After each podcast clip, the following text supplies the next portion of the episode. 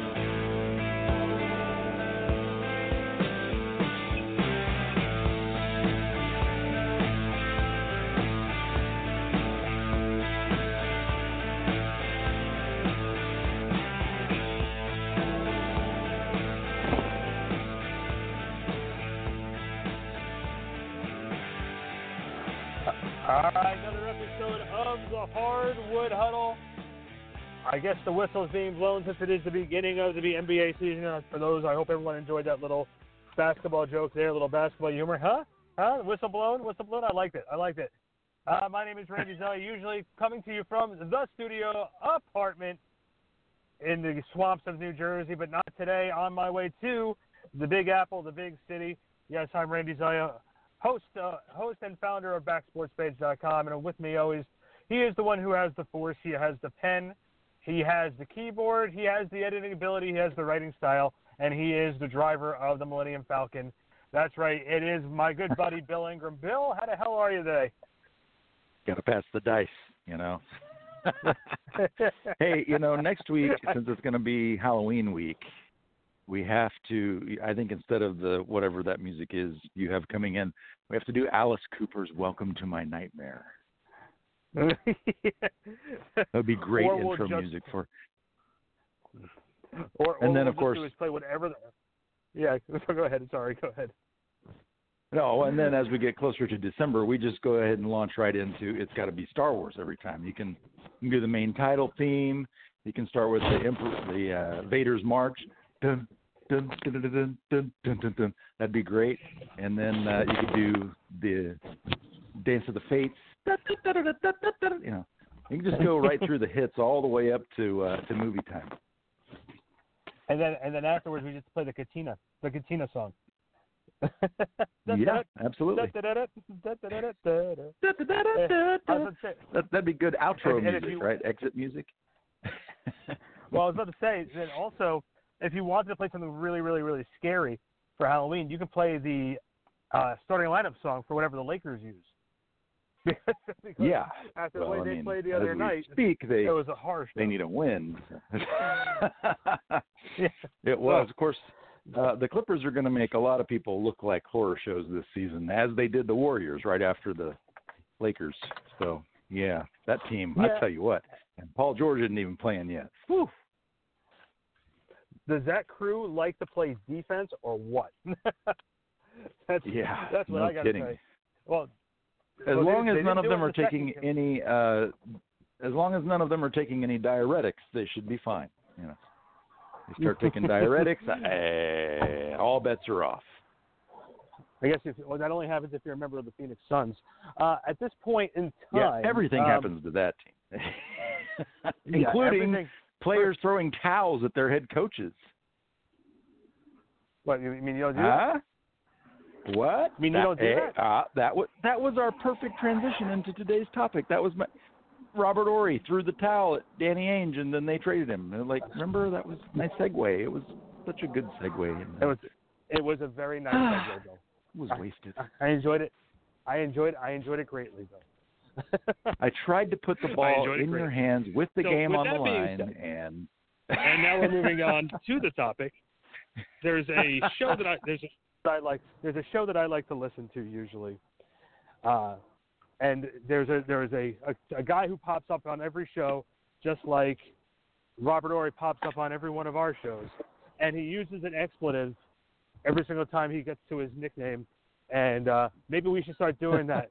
Robert effing Horry, because he finds a way to appear on every one of our shows that we do. So this week we just decided, let's just do a show on Robert effing Horry. So let's do it. It's been so a long Robert time Horry, coming. We're just like, okay. Real quick, before we jump into Robert Horry, Bill, let's really quickly plug the website. Let's, you know, you can find us every single week uh, on back sports page dot com, at back sports page on Twitter. We're on Facebook, and we're all over the place. If you want to listen to archives of the show, you can go to back sports page dot com, or you can go to Spotify or iTunes and all of your podcast outlets, but usually iTunes and Spotify are the best two. So with that being said, Robert Horry. That was not a paid promotion. The, that was... No, it's not a paid promotion. definitely not Definitely not a paid promotion. Big Shot Bob, Big Shot Rob. Uh, he is seventh all time with most N B A championships. He has seven with three different teams, which is very impressive. The only team he played on that didn't have a, a, a championship was the Phoenix Suns. And, you know, you were down there, and you were down in Texas when he got his start in the N B A. So let's let's dive into it. What was the impressions that you guys that you guys down in Houston got when Robert Horry came into the league back in nineteen ninety-three? Sorry, actually, nineteen ninety-two. Well, the, I apologize. Yeah, no, the Rockets were looking for someone to help uh, on the front line. They started. He was going to be a small forward originally in his career. Obviously, he evolved into a power forward after that. But they wanted someone who could shoot the three, which, because Akeem Olajuwon was the star of the team at the time, and he drew so many defenders, they needed someone who could consistently hit open threes, which we don't need to even mention that with Robert Horry.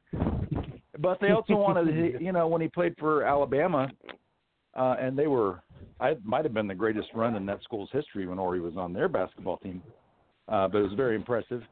And he proved that he could come up with big defensive stops, uh, exceptional uh, quick hands. He'd get the big steals, make the big blocks, get the big rebounds, and really just kind of did a little bit of everything. And that's what the Rockets were looking for when they drafted him. I think I remember a lot of discussion about his, his length and his shot blocking capabilities uh, were a huge draw. But I think, you know, when you're drafting somebody, you want to look at the whole picture. And that was, that was really Horry, not a go-to offensive player. In fact, the fact that he didn't evolve into that was said to be one of the reasons that the Rockets wound up wound up trading him. But, uh, you know, when he was at Alabama, he set the, he won the uh, took the Tide to three S E C tournament titles, uh, Sweet sixteen twice, and set a school record for career block shots, two hundred eighty-two. And the idea of him playing next to Olajuwon uh, at a time where defense ruled the league was what made the Rockets love him, and, and he delivered on exactly that. I know he was. I think he was definitely a steal at the eleventh pick of that draft, because you look at some of the guys that were picked in front of him, who didn't even have a cup of coffee in the league, let alone have the same, some of the success that he had.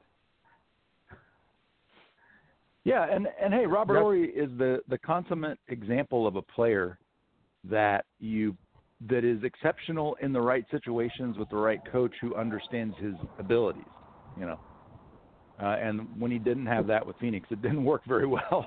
uh, but all the other coaches he played for recognized, and Rudy T to start with, recognized um, what his strengths were and put that to work for their teams. And, of course, Phil Jackson and Gregg Popovich were masters of doing that as well. And it's funny, he's, we're doing a whole show on him, and we're doing a whole show on a guy who, in his career average in the N B A, uh, basically seven points a game, four point eight boards, uh, two assists, but that also, again, is also offer a long longevity of a career. You know, he played in the N B A for, from nineteen ninety-two to two thousand eight. So that's a lot. That's a long career. He was never going to be the guy who was going to put up twenty-five points a game. And if he did it, he wasn't doing it for a consistent amount of time. Yeah, he would do it, but it would be like when he scored twenty-one points to help the Spurs win their, you know, like when they needed it most. uh, you could put the ball in his hands. Normally it was for one or two shots, but the thing yeah. that made him stick around the league so long was the same thing that attracted him to the Rockets. He does everything, you know, defense, steals, rebounds, block shots, not to mention the you leave him in. I can think of two times where uh, once against Sacramento and once um, he was with the – I forget, somebody was trying to drop the ball into Shaq and it got deflected, and it just lands perfectly in Horry's hands at the three-point line. And he's like, oh, look what I got. Bam, three. Uh, but the one against Sacramento where I think it was Vlade Divac deflect, you know, kind of blocked the shot, and Horry's sort of jogging up to the top of the three-point line, kind of standing there. The ball, like, rolls to him. And you're like, well, that's the game. And he picks the ball up, drills the three, game over. Just that kind of player is, is something. It's why we have a conversation about him being in the Hall of Fame, given his his uh, career stats, that unless you understand the context, it's absurd to think he would be there. But when you get the context, you're like, dude, seven championships? You had to play for the nineteen sixty Boston Celtics with Bill Russell to have that many championships. Well, the funny part was he almost didn't get championship number one, or sorry, championship number two, because in February nineteen ninety-four, yeah. him and Matt Bullard were almost traded to the Detroit Pistons for Sean, Sean Elliott. Elliott. But Elliott failed. Yeah. Sean Elliott failed the physical because of his kidney problems, and the trade was rescinded. Horry asked that the trade uh, falling through probably saved his career, or stated that the trade the trade failing uh, saved his career.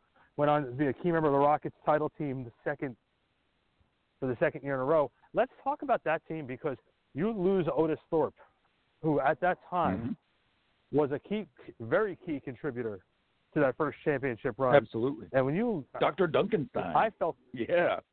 I, I now I don't know how you felt about this, but I felt when you traded him. When you traded Otis Thorpe to Portland in that Drexler deal, I'm wondering where their rebound and where their defense was going to come from besides Olajuwon.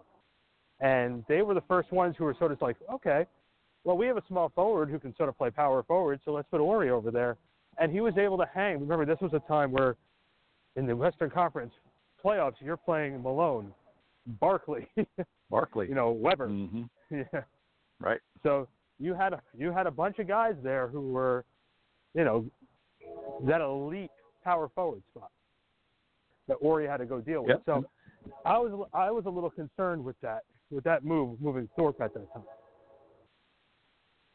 The only concern I had about it, it was momentary, because I knew that Drexler and Olajuwon were best friends from college, and putting those two together would solve a lot of problems that trading Otis Thorpe didn't create. Like, you're solving more problems than you're creating, because we did know Horry was a tremendous block, shot blocker. We knew he could rebound, you know. Uh, and so when you're talking about the guys that were around him with Kenny Smith and Drexler, and you had a and uh, I think Mario Ellie was on the team by then. You had a lot of guys who could knock down open threes, Matt Bullard. And uh, so really what – offense wasn't the question. The question was – rebounding and defense. And yeah, it was one of the great defensive teams to win a championship. You know, uh, the Rockets were uh, under Rudy T. The Rockets were an elite defensive team for a long time and very tough to score against. Do you put again? Scottie Pippen was such an elite player in that league as far as all the little things he did. He can score. He can rebound. He can play defense. I felt like Robert Horry was something similar to that, because he was able to, he was like a chameleon. He can sort of fit in wherever you needed him to fit in when he, when he was in Houston. Do you feel, did you feel that way about Horry? Like, I felt like Horry spent a little bit more time working his offensive game a little bit more. I think he could have been Pippen-esque. Is that, is that a fair assumption? I get where you're going, and I can agree to a certain extent. The problem I have with Pippen is once he left Chicago, he was not somebody you really wanted on your team. In Portland, uh, he famously shot the Blazers out of the out of the Western Conference Finals with a fourth quarter that looked like they, the Lakers were paying him to shoot every time he caught the ball, wherever he caught the ball, And he was like, I don't remember the number, but he was like one for fifteen or something. And that, and the Blazers were clearly going to win the game until Pippen stepped in and handed it to the Lakers. And in the uh, when he got to Houston, this guy did nothing but criticize Akeem Olajuwon uh, and criticize his work ethic and talk about how it should be his team. Uh, Pippen saying it should be Pippen's team, and really rubbed. I think you'd be you'd be hard pressed to find a Rockets fan who would tell you that Scottie Pippen was a great player anywhere he went, because when he got to Houston, he stunk it up both on and off. Well, when he his last year or two in Chicago, he was battling injuries galore, and even missed, you know, even struggled to get through the ninety-eight finals with Michael. Michael, Michael, yeah. uh, I think wasn't Pippen like missing majority of that game six at that point in time? Well, was, yeah, I mean, what you got to realize is there are some players who play with a great player who look really good doing it. And Pippen, uh, for his part, he was a great complement to Michael Jordan. His skill set completely, you know, was exactly what they needed next to Michael Jordan. And you sometimes you see that where a player is just amazing in one situation and not in another. But Horry was He brought it all through his career to every team except Phoenix, and that was a short stint. But he was an elite player. College, elite. Rockets win two championships with him. He wins championships with the Lakers. He wins championships with the Spurs, where his stats don't stand out unless you were watching the series, to where he's really a critical part of all those championships. Once Pippen was separated from Jordan, he really wasn't.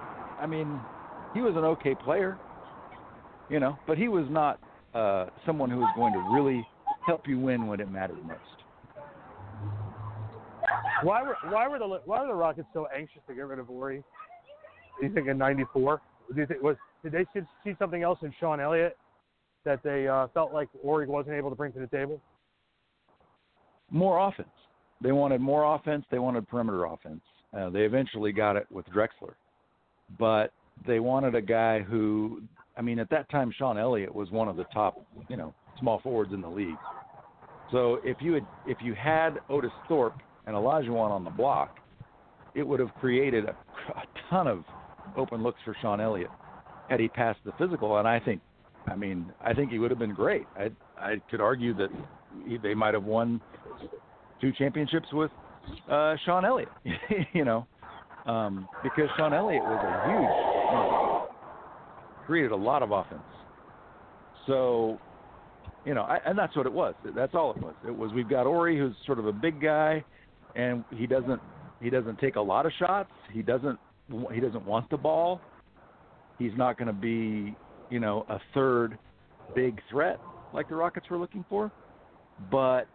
Uh, When it fell through, obviously, then it, it created the opportunity the following year where um, they got Drexler, and Drexler gave them that for their second championship. So that was just it. I remember at the time they were talking about, you know, Horry just doesn't uh, – he doesn't shoot enough. He's not he's not hungry on the offensive end. You know, they kind of thought – they thought of that as a, as a weakness, you know.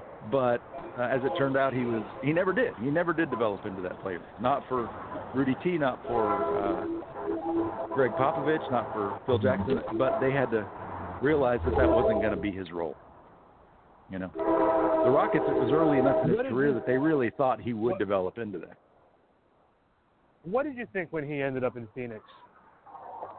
What did you think about that? Was, was did you feel he, it was he was a good fit for that team? I was so pissed off at the Rockets putting Charles Barkley on the team that I – I mean, I hated that trade. I hated it with a passion because Charles Barkley was the biggest ball hog in the league. He all he did was stand around with – they eventually created a rule to change to, so that you couldn't do this.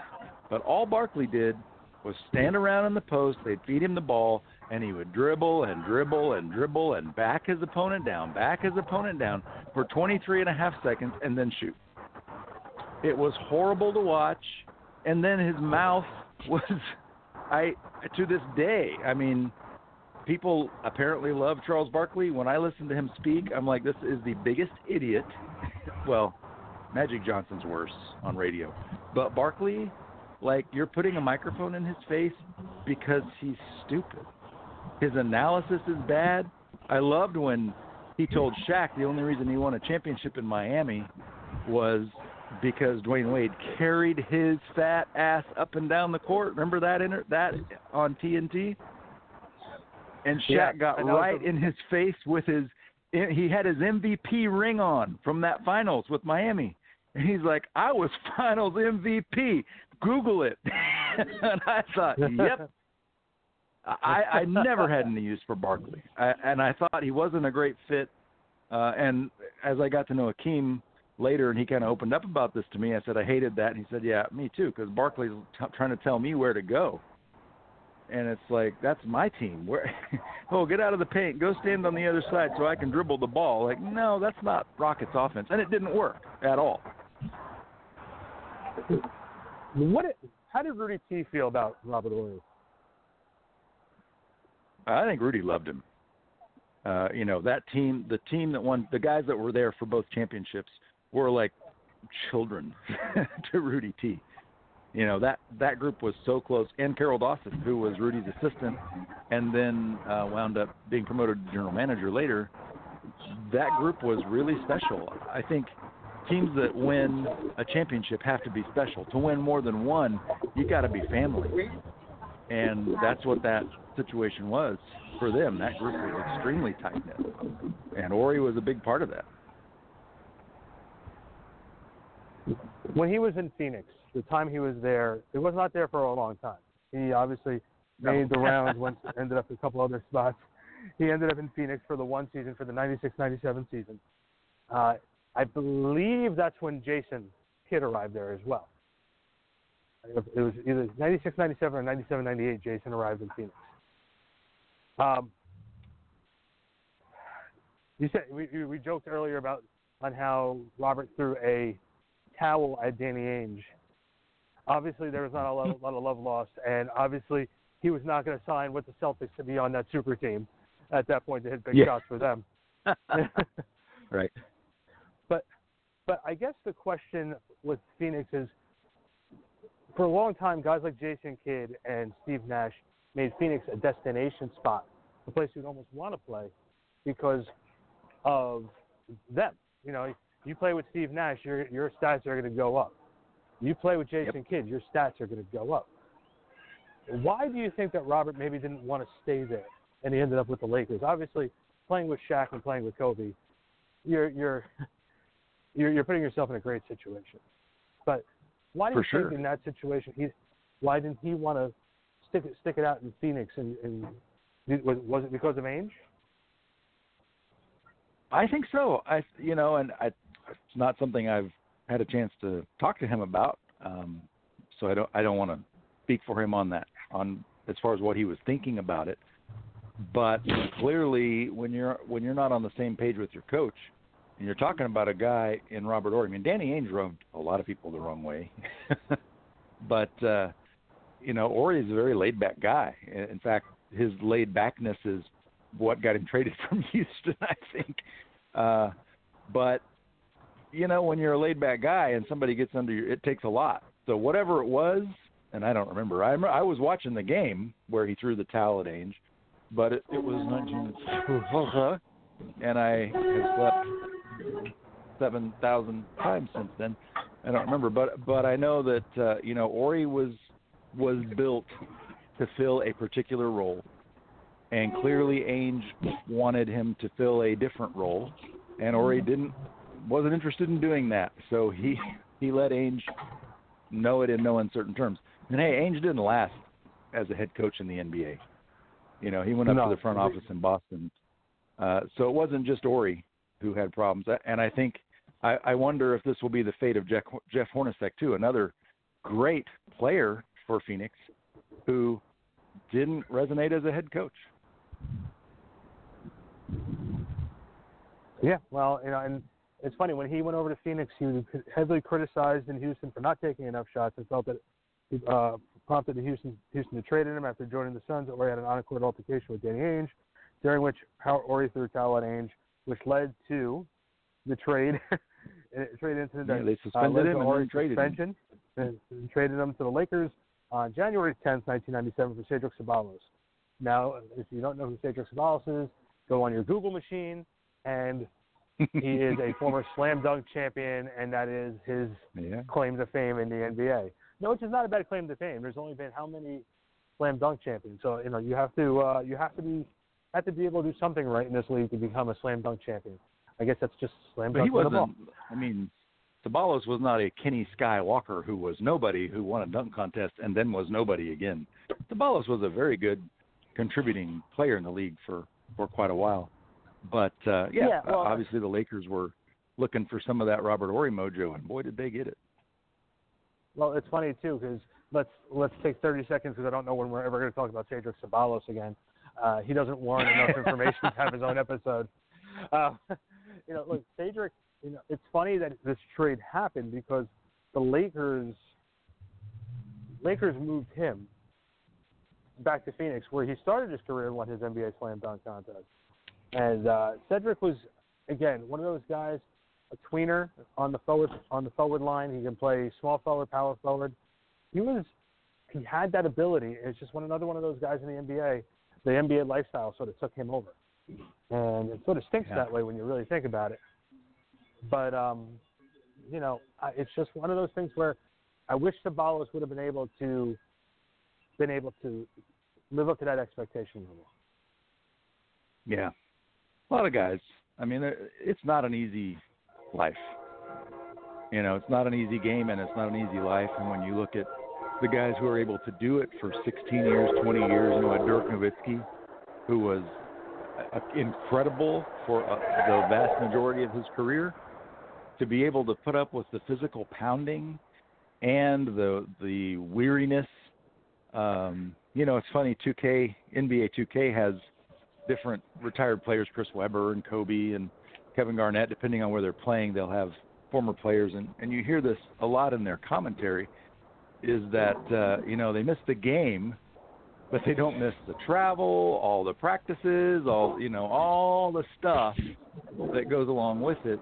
Uh, they miss the game. They they'd love to be out playing again, but they just couldn't do. And some players even say, "Hey, I'm tired, not because it wasn't the game; it was the other sixty, seventy percent of what goes into being an N B A player. A very small part of an N B A player's life is happening on the court, you know, during forty-eight minutes." The vast majority of what goes into just being in that situation, fans don't see very often. And that's what wears on players uh, as much as the physical toll that the game itself takes on them. Well, his time with the Lakers was one that was, uh, Robert Horry, that is. Robert Horry's time with yeah. the Lakers was one of, of interest, because he never really got that opportunity to be the starter. You know, he got there. He was playing. He was, he was there. He was playing a bunch behind a bunch of different different guys. In the um, mm-hmm. in the ninety-nine two thousand season, he was behind A C Green, but you know he got some more minutes. Yep. Horace Grant just never seemed to get those minutes. So it was just no, one of those things where. No, and then Samaki Walker. He, yeah, and Samaki Walker as well. I'm, I'm just going through the list here of all the different guys. He was uh, he ended up getting more minutes than a lot of those guys on different occasions. But still, you just watch it. You're like, why just why not start the guy? I know he's, you want to have a guy who can spark you off the bench, and you know Phil loved him.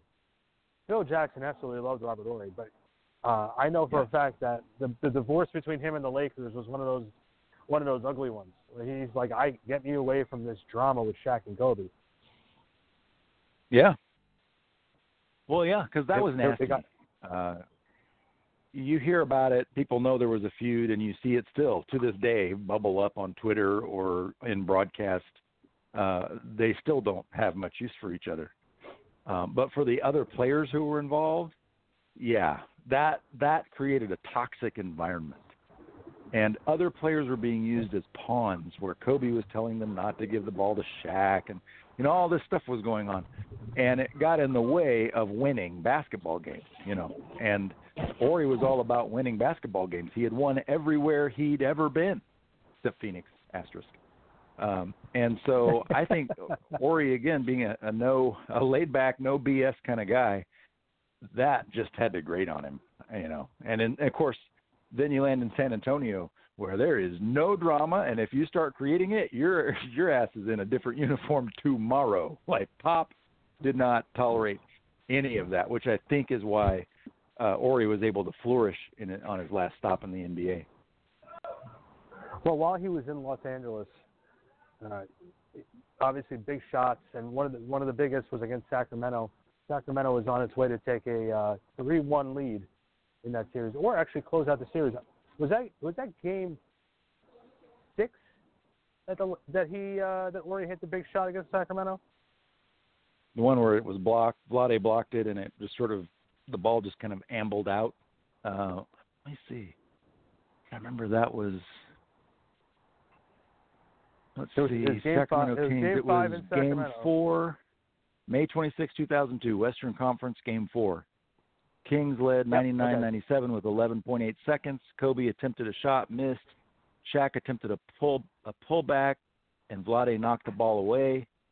And then as the clock ran out, Robert Horry pulled up, uh, and they won Game Five. Yeah, and I remember right, watching they won that. Game four. I, I remember wa- yeah.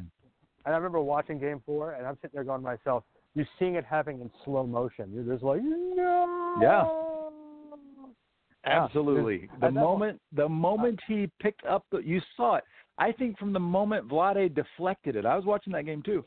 From the moment he deflected it and you saw sort of the direction the ball was traveling and you saw who was standing at the top of the three-point arc, it just was like, yeah, I know exactly what's about to happen. Well, it's funny too, because you, you, you know, during the N B A Finals that year against the Nets, Horry started all four games. Uh, against New Jersey. But what's very interesting, too, about that series against Sacramento, that, listen, I'm going to go back and just sort of play what if here. If this something, if this would have happened.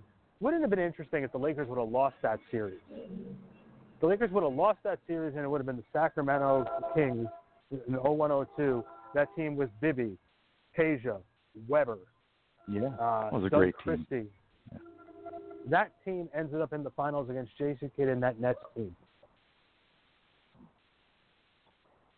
Yeah, I think they win. Been, they have a counter for everything New Jersey had. Yeah. Like, I remember looking at that going, I'm like, as a Nets fan at that point, I'm sitting there saying, I don't want to play the Lakers. I think we match up better against Sacramento. I just think because there's two teams that have never been there before, and I just think it would have yeah. been, it just would have been too good to pass up. And then as soon as I saw the Lakers one, I'm sitting there saying, oh, God, you just don't have an answer for Shaq and and, and then yeah. Kobe. And then you, you, oh, and you're like, you don't you don't fear the rest of the guys as much. No. So you don't only Houston had Shaq. An answer for Shaq. That was yeah, and, the only guy in the league who could stop Shaq was was Olajuwon. You know, yeah. and once and Olajuwon retired, nobody. I mean, Shaq was. I mean, he was the diesel. He steamrolled everybody. Yeah, and, and well-deserved, too. Like, I, and this is where I, I hate on Shaq a little bit, and we'll dive more into this when we do our Shaq show, because we are going to do a Shaq show. There is no ifs, ands, buts about that. We'll look back at the career of Shaquille yeah. O'Neal. But my biggest thing was Shaq gets a lot of love and a lot of praise in a time frame when he was in his prime where he didn't have anybody to really match him, to push him. Yeah. So, no, for so sure. It was not... This was right after the retirements of all the great centers at the time where the center had ruled, and now all of a sudden Shaq, after Akeem and David Robinson, you know, those guys, and Ewing all retired, and then here's Shaq coming into his prime at just the right time. Yeah, and, and by the way, good for him for doing it that way. Like, yeah. Not, he didn't choose to go right? into his prime at a time. Yeah. All right, when's the best time for me to come into my prime? Let's do this. Okay. Robinson's on his way out. Olajuwon's on his way out. Ewing is a shell of his former self. Brad Daugherty's been out of the game for a while. All right, we're good. We're good. I'll start dominating. Mark Eaton. Mm.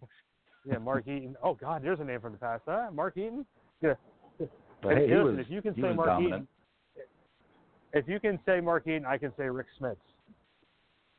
Oh, for sure. Yeah, Rick Smits, of course. That was if Rick Smits had played when Shaq was playing. You know, if his prime had come a, a generation later, he would be. You know, you had some guys who were very, very good centers that just got beaten up night after night by the elite, the greatest uh, crop of centers to ever play in the N B A was that that time period. Olajuwon, Robinson, Ewing, Eaton, Doherty, that that group. Uh, it was incredible. I loved watching that. That that was when the N B A was its most interesting to me. Was when the big men were battling it out in the paint. Yeah, every single every single night. You know, that's just the way just the way it was at that point in time. It was, and it made it fun. Like you, th- today I feel like there's too many guys who can do the same things, and that's one of the reasons why I, when James Harden got traded to the Rockets, I, I had I understood what the Thunder were doing because they had to pay one. They had to pay either Serge Ibaka, yeah, or James Harden, and there's plenty of guys in the league or coming into the league can do that, what Harden was doing at that time. There wasn't enough guys out sure. there who were like Ibaka, who can block shots, rebound, and do all the things Ibaka was doing at the time. So I, I Ibaka's no very much problem. like a, a Robert Horry type of player, you know, because yeah, he can shoot from three. anywhere, great defender, you know, like kind of a utility player. And I'll tell you right now, Toronto doesn't win that championship last year without Ibaka on that team. No, absolutely not. so, so that's that's yeah another case, and that's another guy who, again, it came from that Oklahoma City core group of Ibaka, Harden, Westbrook, and Durant. You know, that's now three out of the four of them have championship rings, and now it's on Westbrook. Can Westbrook sacrifice enough in Houston to get there? I, I think that they're missing a big. There, I don't have enough faith in Capella yet to say that they're going to be a, uh, a dominant. I think they need they needed to make a move to get another serviceable big in there. They could use a Lopez right now. Yeah, and Tyson Chandler, though, hey, full credit, he played very well in their first game, but that's that's not the answer. If Tyson Chandler no, has to play no, that many minutes, he's going to be done by midseason. But no, you're right. And oh, and we don't call him Russell Westbrook anymore. We call him Teenage Mutant Ninja Beetle. Tracy Graven's article today, when you take a really – I was trying to figure out what Westbrook's hair is doing. This is off topic. What is his hair doing? I don't know. And then I read Tracy Graven's article uh, today, the daily rundown that he's doing for Back Sports Page, uh, which I've tweeted out if you want to find it. It's real easy. Um Teenage Mutant Ninja Beetle. I was like, that, that's okay. Yep. Okay, that that's as good a description as any. I love it.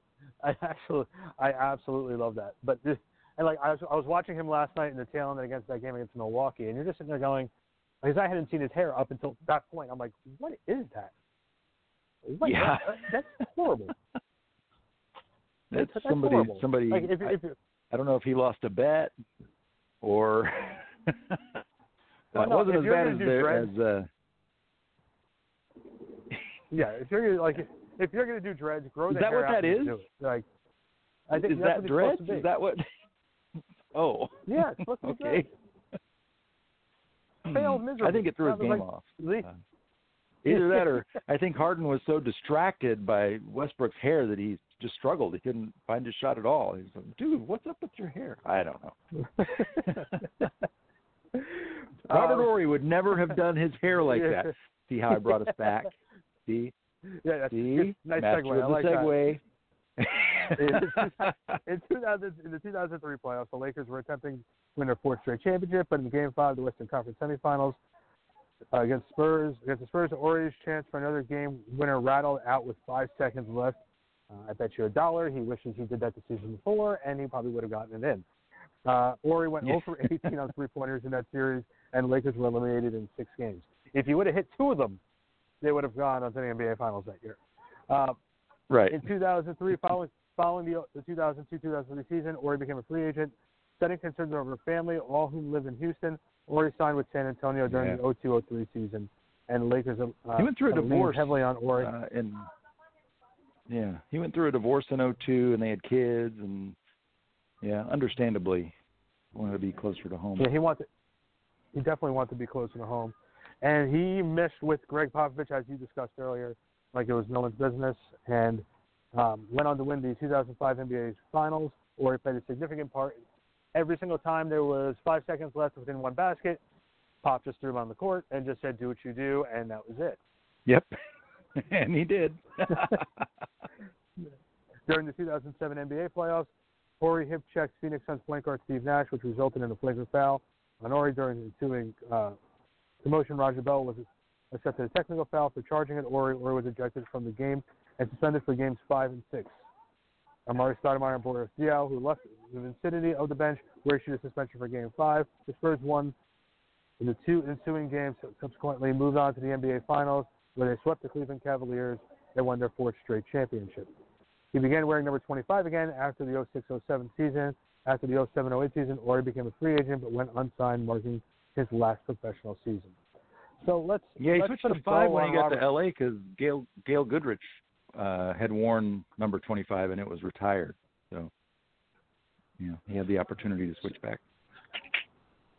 So so let's put a little bit of a bow here on Robert Horry. We can discuss some more of the modern because he's a, he's he's a decorated character in the N B A story with seven championships, but as far as making a significant dent, meaning that I think what he does is he, he was one of the first two-way forwards in the in the nineties.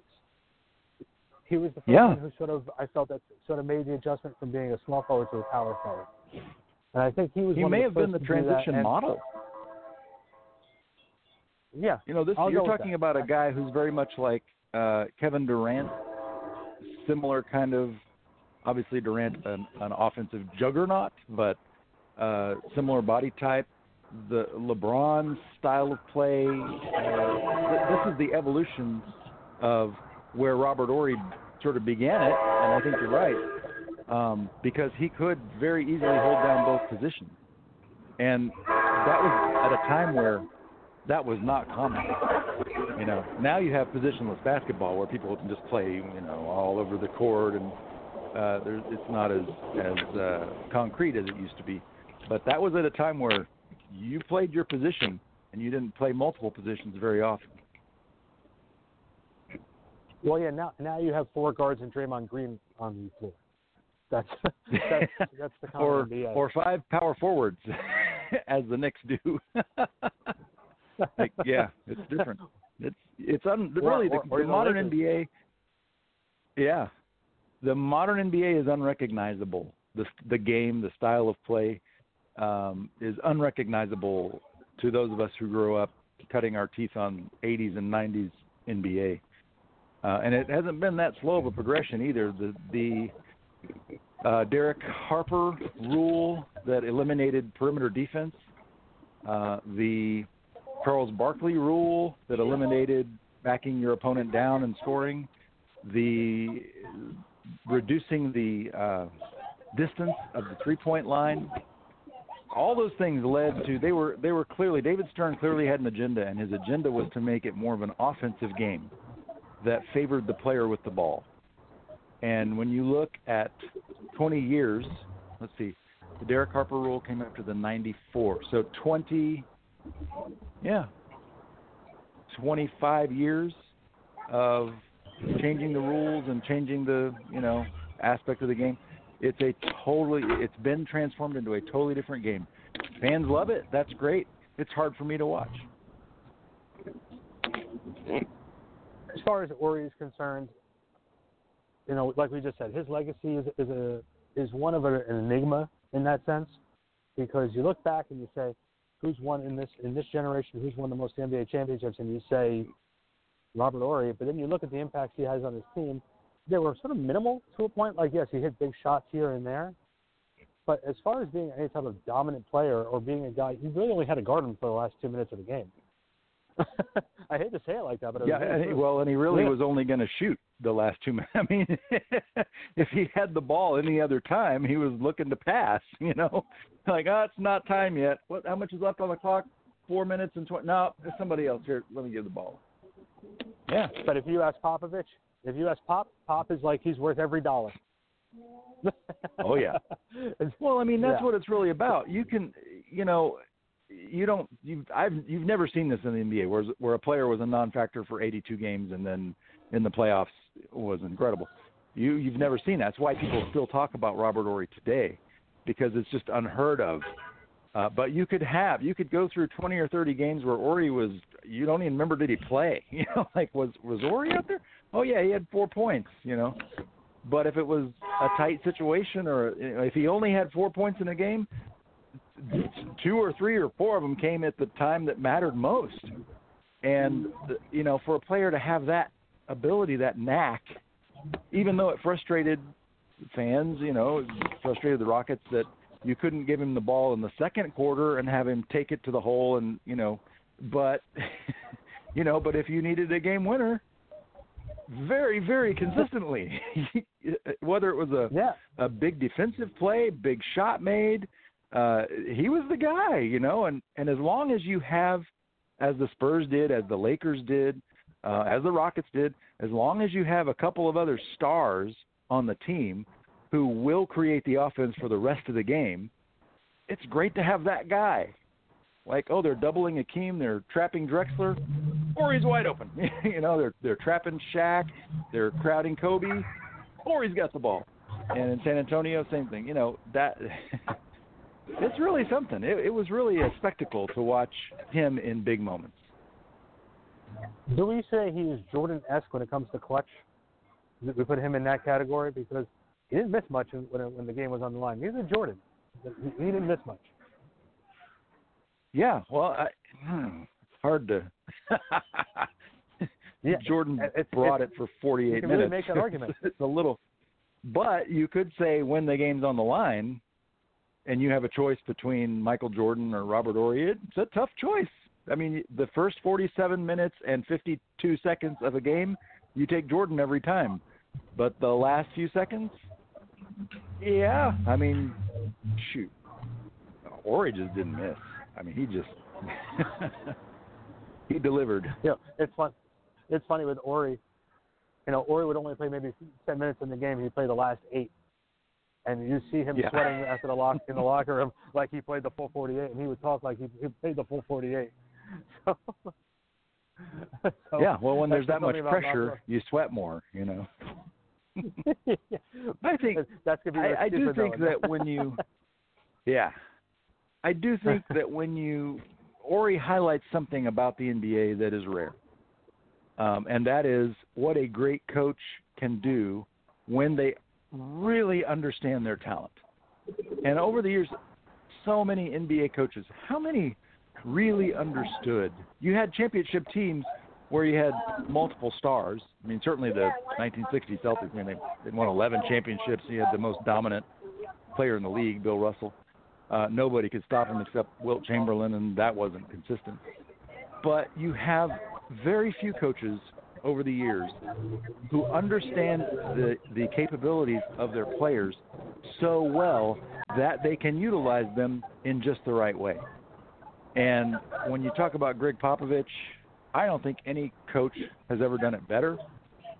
Uh, I will give a nod to Rick Carlisle, who I got to know very well when he became the Mavericks head coach, because uh, I would t- he would talk about what he was working on with different players, basically reinventing players.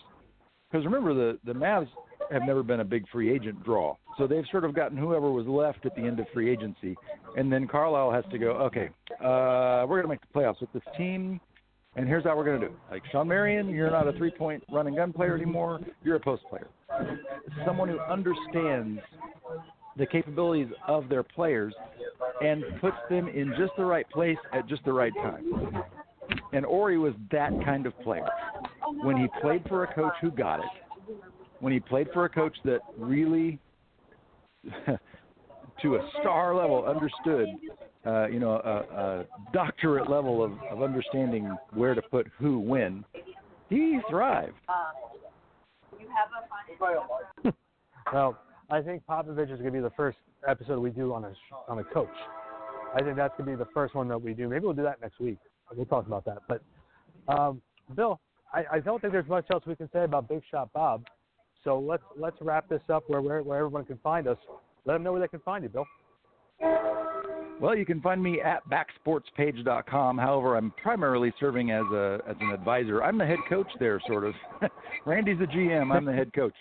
Uh, but you can find me on Twitter at the Rocket Guy, where we will always be uh, promoting some of the, the great work that our young team is doing at BackSportsPage, uh, and our grizzled veterans like Tracy Graven.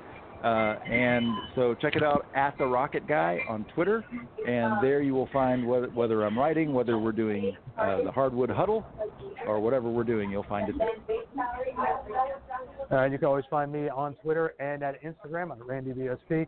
Follow us at back sports page dot com for all of the magazine-style features, and uh, we'll have maybe we'll use next week's show to break the uh, the news about some type of possible publication. But once that news is broken, we'll uh, we'll talk about that on the air. So, Bill, we'll we'll take Absolutely. a seven day seven. We'll talk a seven, take a seven day break, and we'll uh, we'll do this again next week, and we'll announce what the topic's going to be on uh, Twitter, probably on Wednesday. So, you know, Bill, absolutely, we'll we'll do this again next week. We'll do it next week. Sounds good. All right, thanks again, folks. Don't forget to find the show on back sports page dot com. You can go to Spotify, iTunes, wherever you listen to your podcast. That's where you are. But until then, my name is Randy Zellea. That's Bill Ingram. We'll catch you next week out here on the Hardwood Huddle.